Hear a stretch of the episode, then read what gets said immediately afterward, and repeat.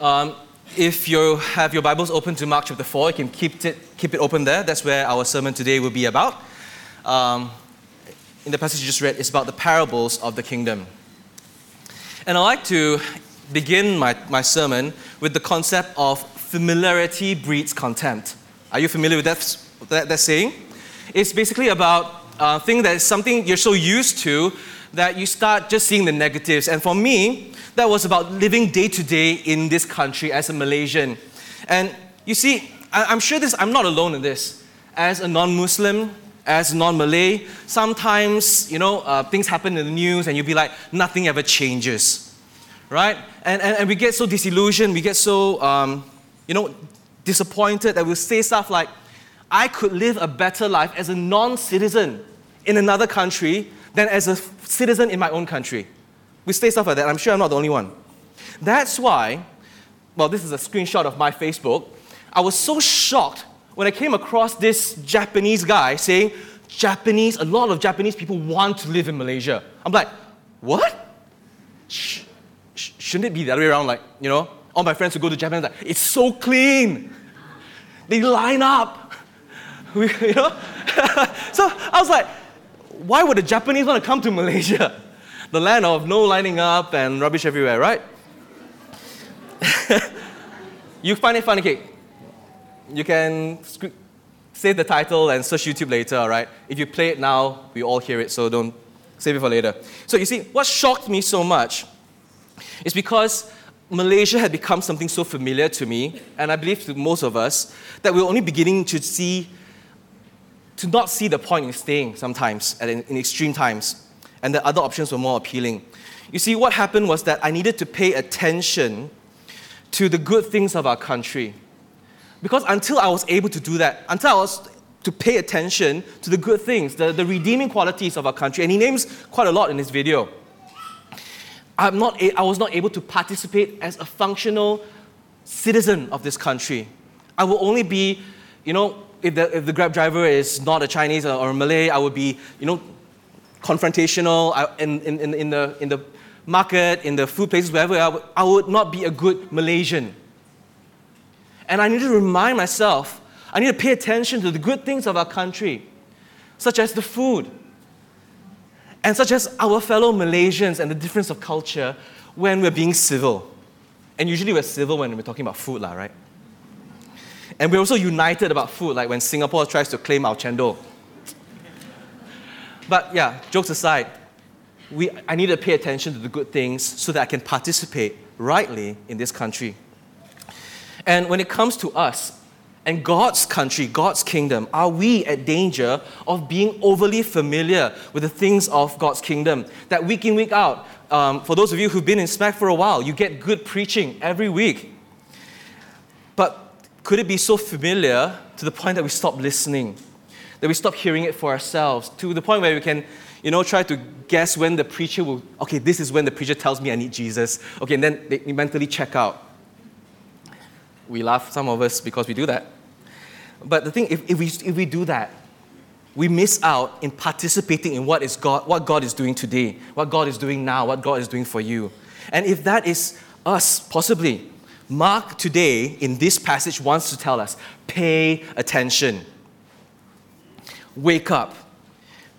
Because we will see in Mark, as we have been going through Mark, there are two types of people.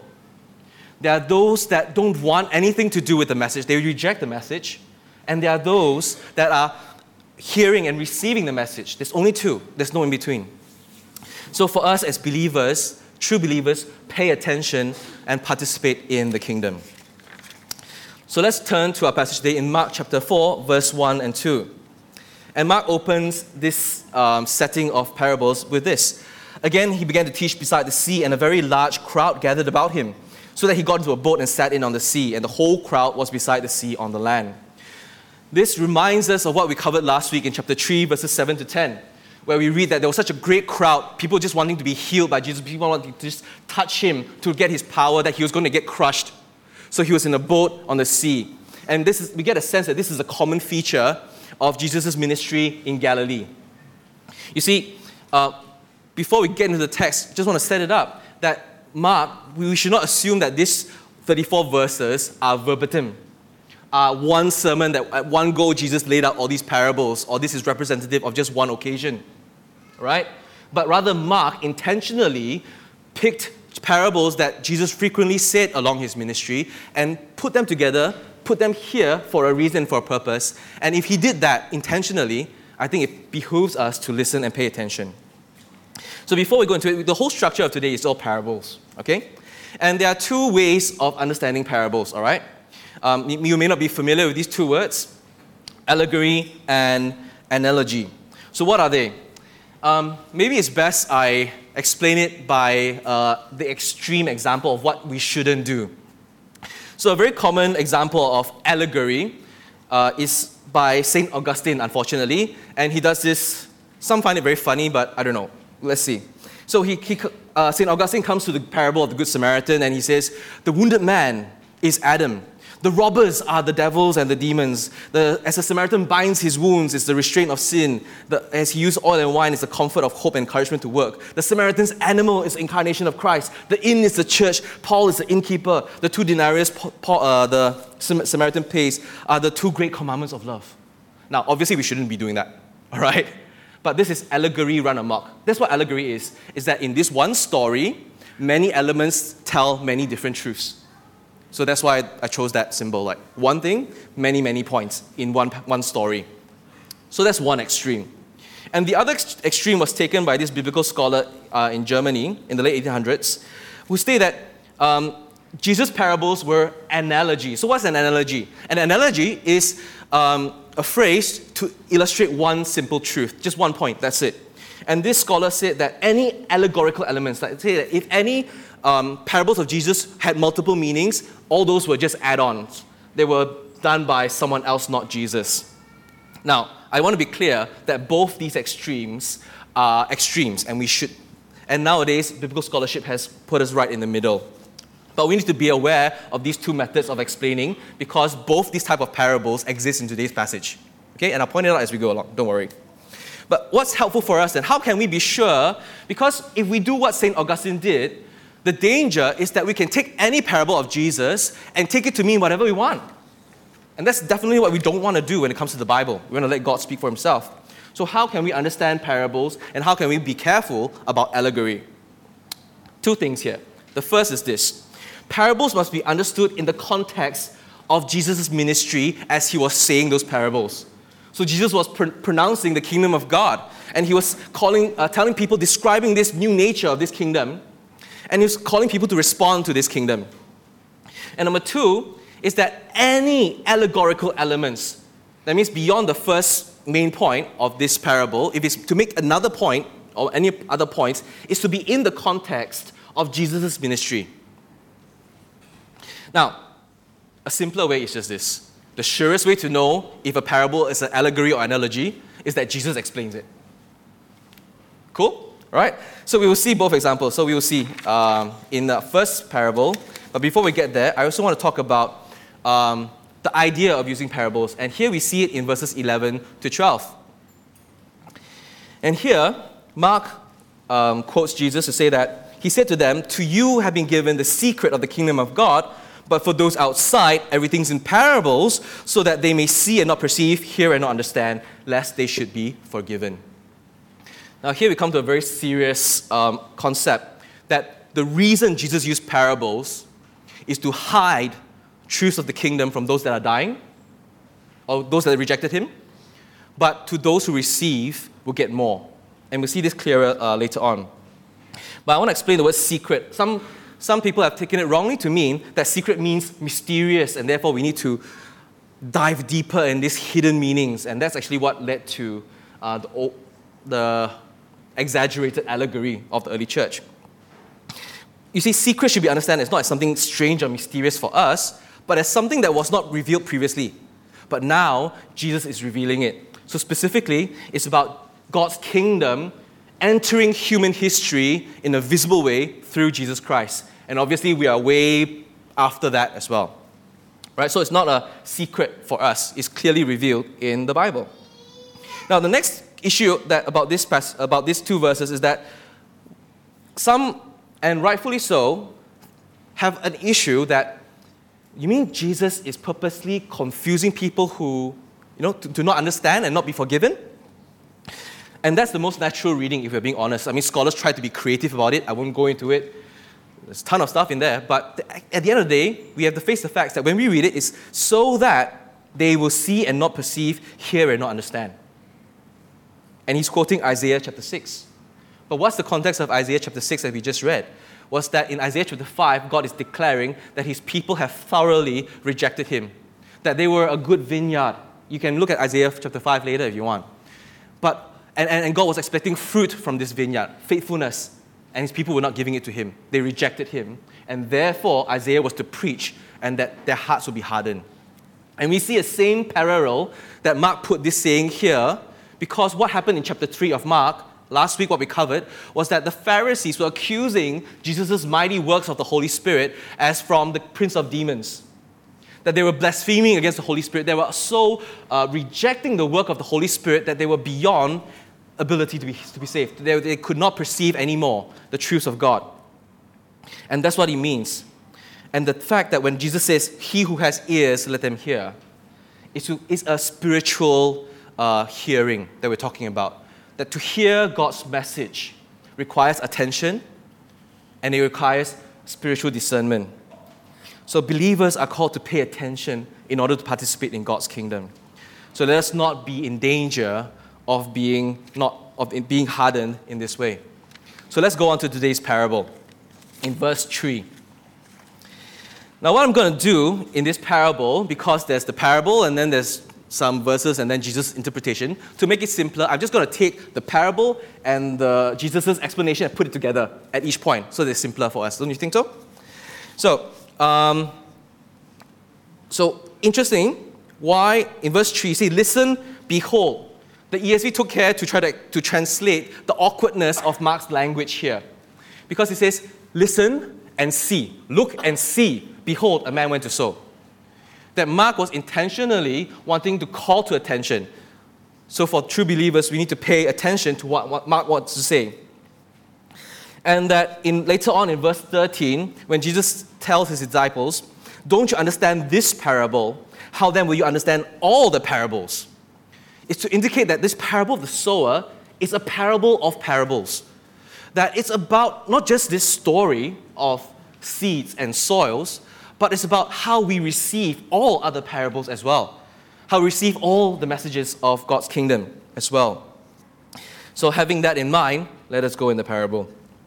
So, we have a sower who sows seed, which is the word of God. Uh, of course, the sower is God, is Jesus himself, as he sows God's message. And we see that there's uh, responses of the soil to that message. The first is hard soil. And if I were to use one word to help us remember this, is rejection. Okay? And how does this look like? In Jesus' context, of course, it was the Pharisees and the scribes. But in today, how is this seen today? Is whenever we look at God's word and say, that's not for me, or that doesn't apply to me, and we just say, okay, not my categories, check, and we shove it off. And God's word does not bear, take any root in us. The second thing I want to say about this is that in verse 15, Jesus explains that when they hear, Satan immediately comes and takes away the word that is sown in them. The presence of Satan and his demons here should remind us that whenever the word of God is preached, there is a spiritual war that is going on. That even as we hear now, there's a spiritual war going on. That Satan, I believe, is still very much as active as he was in Jesus' time. And that he's still doing so to people who reject the message and he will take it away. So obviously, we, won't, we do not want to be guilty of being this soil. But what about the next few? The next one is the rocky soil. Other seed fell on rocky soil, where it did not have much soil. Immediately it sprang up since it had no depth. When the sun rose, it was scorched, and it had no root, it withered away. One word I want to use to describe this soil is superficiality, being superficial. You see, the crowds were looking to Jesus for miracles, for signs, for healings, for exorcisms, to eat free bread. But when Jesus called them that you must take up the cross, you must commit, that there's a price to be paid. Oh, that's when you saw that, you see them exit. Then there were two factors to this failure one internal, one external. And this is explained in verses 16 to 17. The internal one is seen in verse 17. Um, reading verse 16 for context. They are the ones who receive the word, immediately they receive it with joy. Wow, awesome. Yes, I'll believe in Jesus Christ. Verse 17, and they have no root in themselves. What does this mean? It means that they had inadequate roots to draw moisture. Okay? It grew, there was some sign of growth, but there was no um, way to tap into moisture that the, that the rock prevented the roots from growing. And externally, what happened? Um, the sun came up, which is tribulation or persecution that arises on account of the word. Immediately it fell away. So, externally, what could that mean? Trouble because of the word, because of allegiance to Jesus Christ, because of hard life circumstances. And I want to encourage us today to not be in danger of being this soil. Because superficial, how does, how does it look like to be superficial in church? It means that we don't allow anyone to truly know who we are. We don't allow anyone to know our weaknesses and our struggles. We put, a, if you will, a layer of rock so that no roots can penetrate through. Because guess what? If we allow people to come in, we get hurt. And I understand that, and I sympathize with that. But the truth is, the only way to not get hurt is to lock your heart in a box. And eventually, you won't get hurt, but that heart will grow hard and be as hard as a rock. That's from C.S. Lewis, not from me. But that's the thing. Even in our relationships with God and our relationships with God's people, do we pursue realness, depth, instead of superficiality? If we're just content with showing up at church and just smiling at each other when we say the peace and say, hi, hi, hi. Uh, now got coronavirus, we don't shake hands, right? We just say hi, then we just walk away and, and not be known it's so tragic. It's so tragic because you may have some semblance of growth, but there's no real power in it. That you're missing out. That there's moisture to be had, but you just can't have it because you didn't let it in. Because only depth can sustain when, th- when times get hard. And anyone who's lived long enough can, will know that life will get hard. Do we have roots in the truth of God's word? The next soil is the thorny soil. Seeds that fell among thorns, and the thorns grew up and choked it, and it yielded no grain. The word I will use here would be distracted. To describe this soil, distracted. What do I mean? You see, um, the, the, the, images of thorns are, are, used in the Bible as well, in Isaiah chapter 5, uh, verse 6, and Isaiah chapter 7, verse 24. It speaks of agricultural neglect. Uh, a farmer who neglects his field, then you get weeds that come up, right? And as how does this look like for us? If we neglect to pay attention to God's word, guess what? Weeds come up. Weeds come up that distract us. And what are we distracted by? We're distracted by living for the here and now, living for this world alone. And here in verse 19, what are the thorns? The cares of the world and the deceitfulness of riches and desires for other things enter in and choke the word they're deceitful because riches give, and, and all these other things give an illusion of security, an illusion of happiness, but have no eternal value. 1 John 2 17 says, The world and its desires will pass away, but whoever does the will of God lives forever. Uh, let me try to explain this with a, a short story, an analogy, if you will. It's fictional, but bear with me. So there was this guy, he, he sat on an economy seat on a maybe a, a long haul flight, a five, six hour flight to somewhere, right? And he sat, and next to him, in the economy seat next to him, there was this guy who was in a bathrobe, really comfortable. And he had a flat screen in front of him that no other seats had. And he had custom seat holsters with drink holders. And he had bathroom slippers on. And he obviously spent a lot of money to deck out that seat, right? And, and so curious, this man asked him, um, You do realize that we're going to get off this plane when the plane lands, right?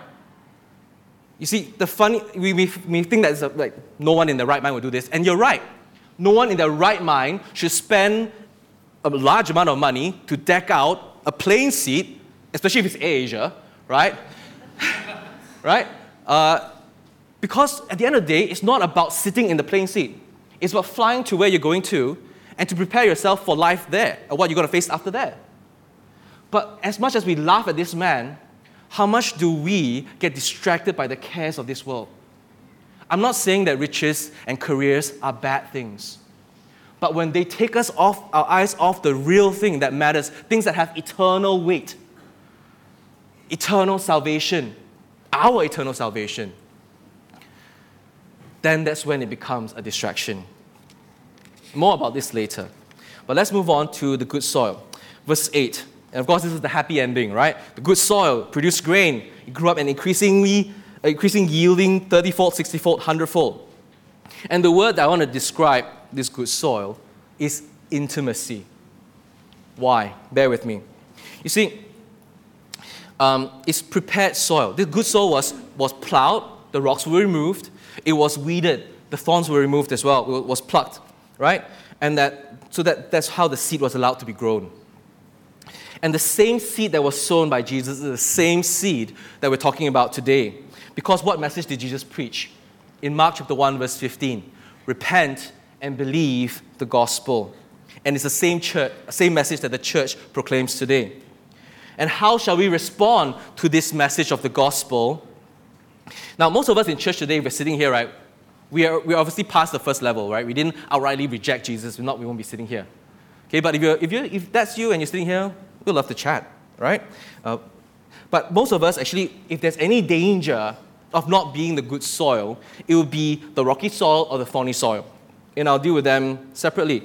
So if it's superficial, then we only give God lip service, but, but don't be surprised if we complain that there's no real power of God in our work, in work, at work in our lives today.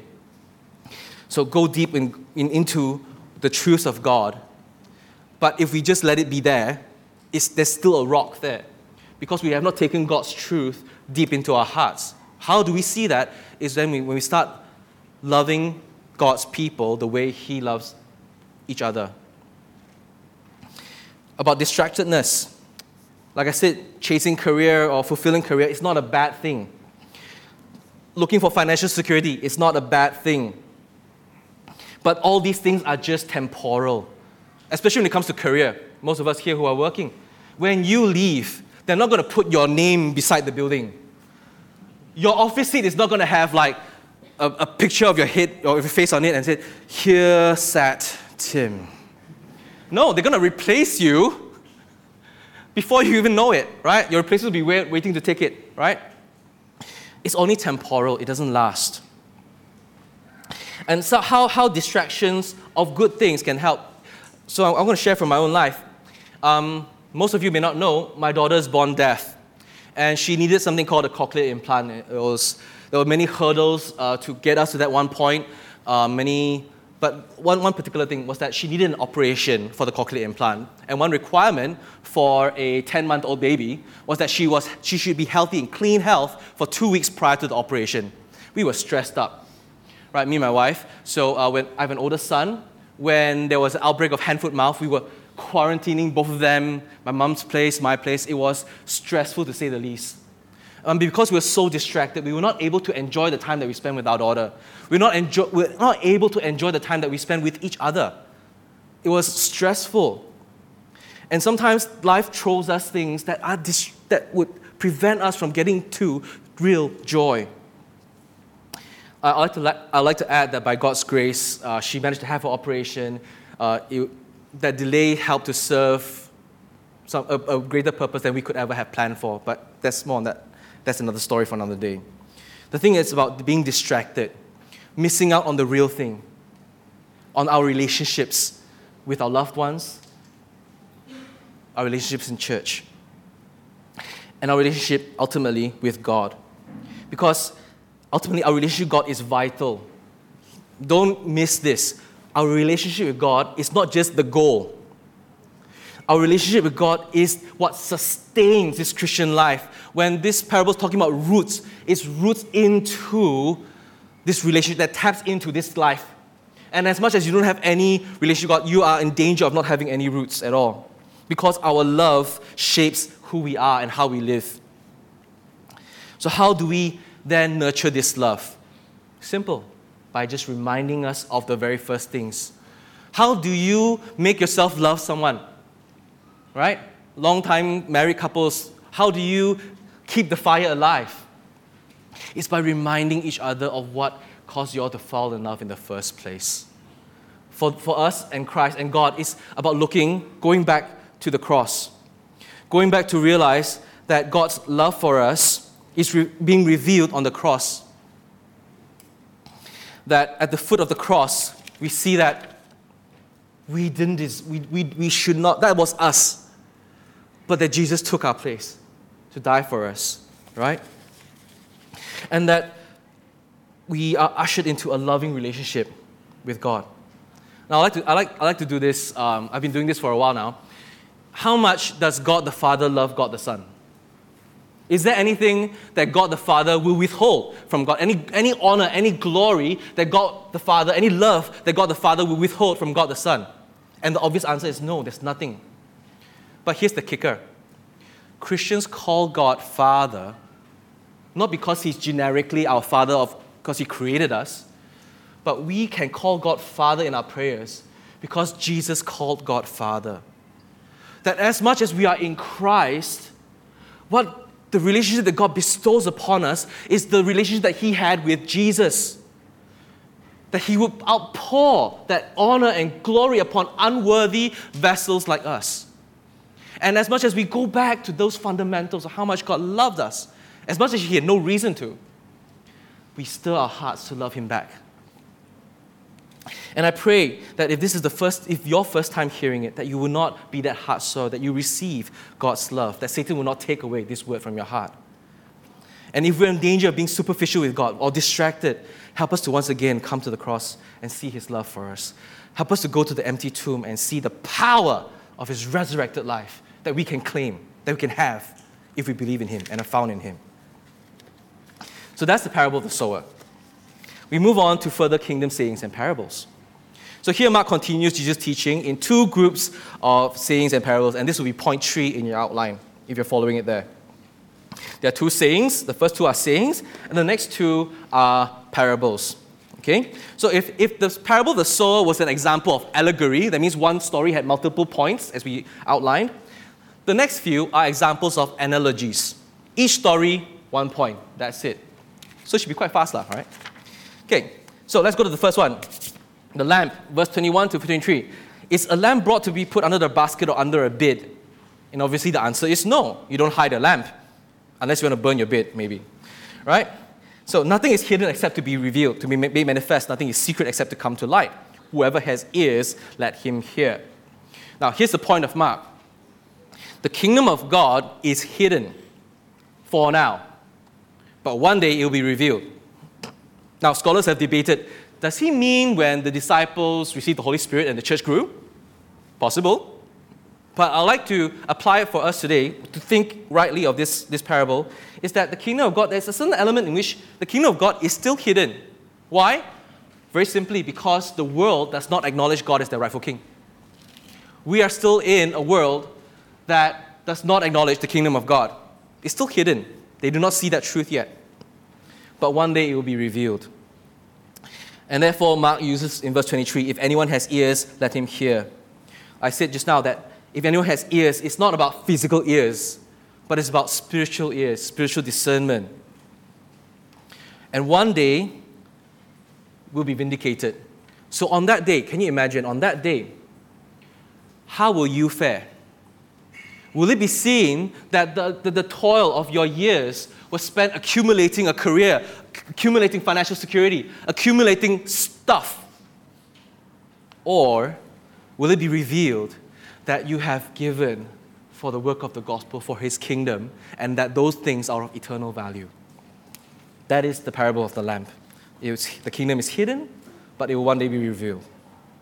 The next saying is of a measure, um, a balancer, a balance scale, all right? in verse 24 to 25. Pay attention. Again, Mark uses the same, this, the same words to what you hear.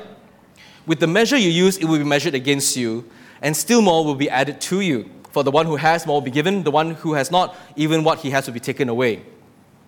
Now, this parable is, an, is illustrating the marketplace, all right? Uh, grain merchants who would weigh grain. And it's a common saying that if you use good skills, if you're honest, if, you're, if you have integrity, people will come back. That means you have more. But if you cheat, you get what's coming to you, all right? That people will no longer buy from you because it's found out that you're a cheat, right? But how should we understand this parable in light of what Mark is saying? Is just this. Those who take the time and the energy, those who pay attention, those who put their faith in God's kingdom, will get a greater understanding, a greater experience of God's kingdom, of power, of relationship with God than they originally put in. But those that don't, okay, even if they receive any revelation, if they reject it, even what they had will be taken away. That they'll be hard, further hardened in their rejection. And that please note that this is the divine passive means it will be given, it will be taken, and of course the one who's doing the giving and taking is God. And we come now to then, so that's what that was about our response.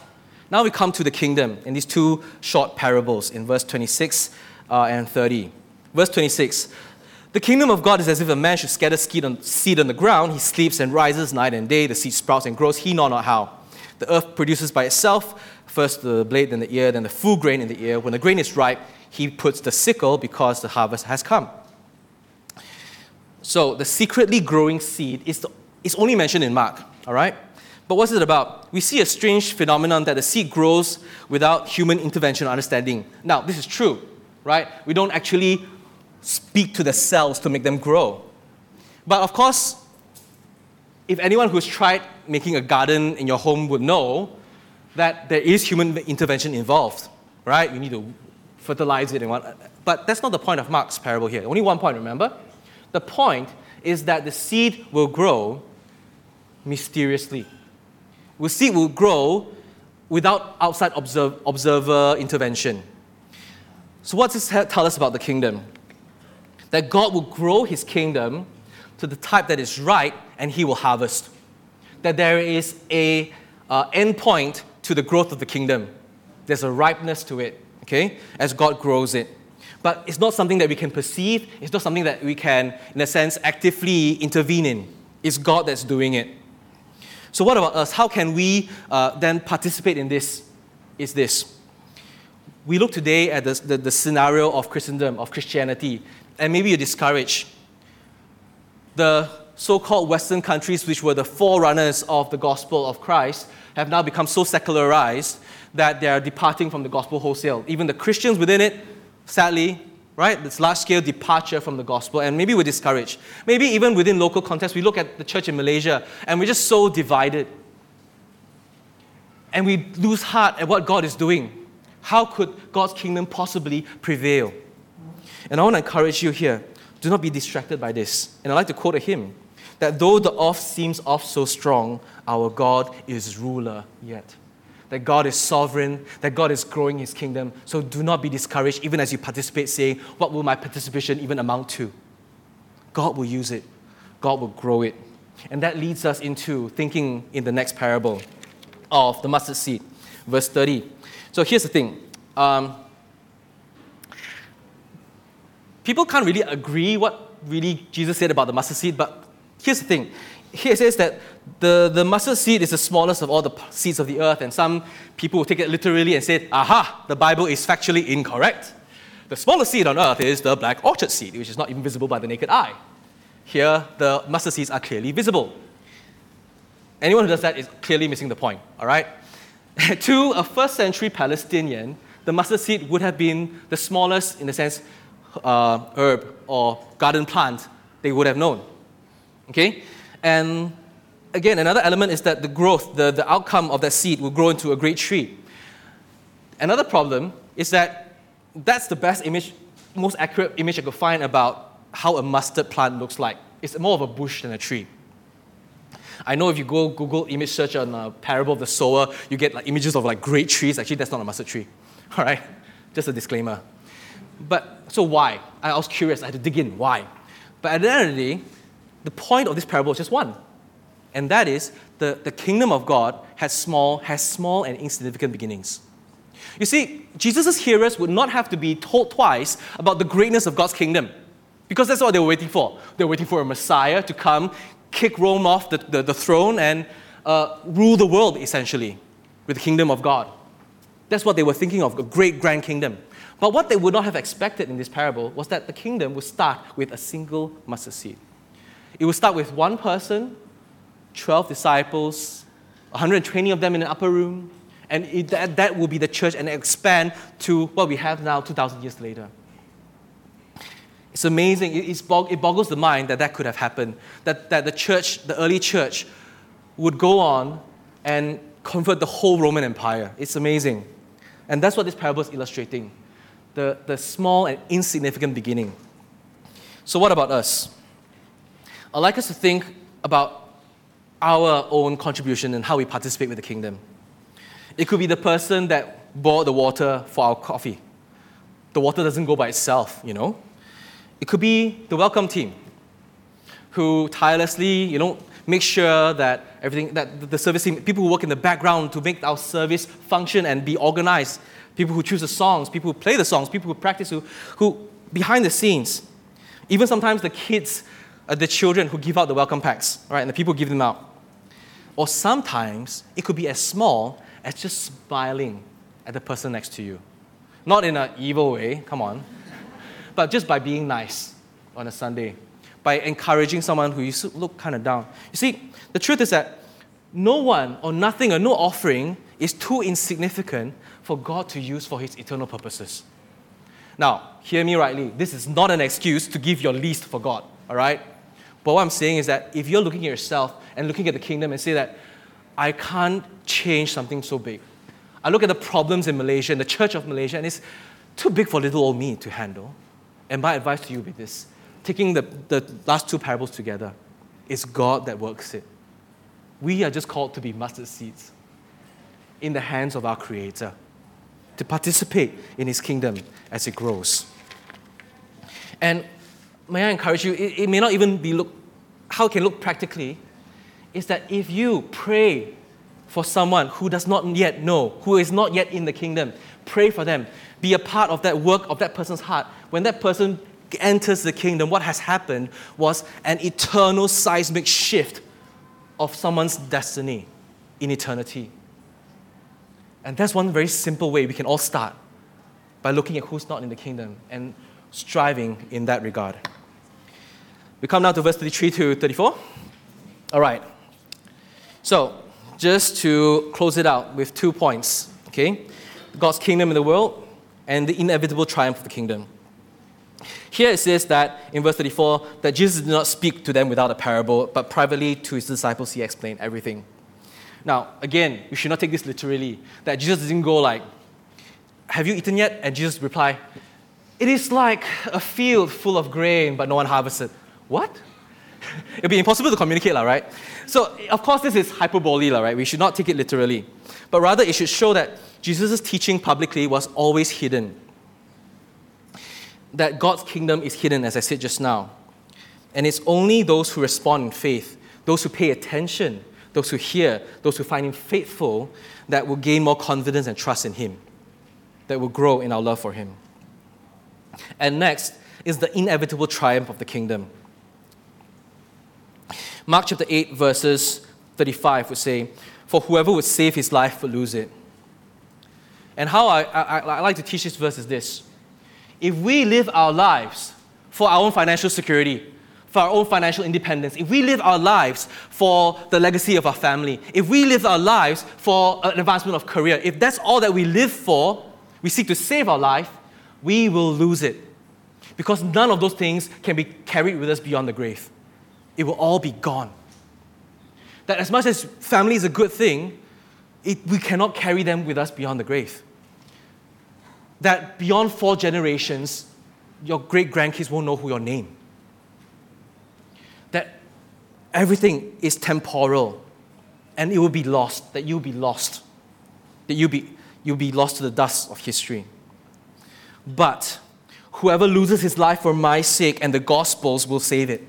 That if instead we spend our time, spend our resources in the building of God's kingdom, in bringing people into the kingdom, in the building up of the church, of fellow saints, what we have done, what we have just done, is we made an eternal impact that will never change, that will be unfading, and that will remain forever. What are we living for? And how will we pay attention? How will we participate into this kingdom? Because God invites us to come and participate. Let's close in prayer.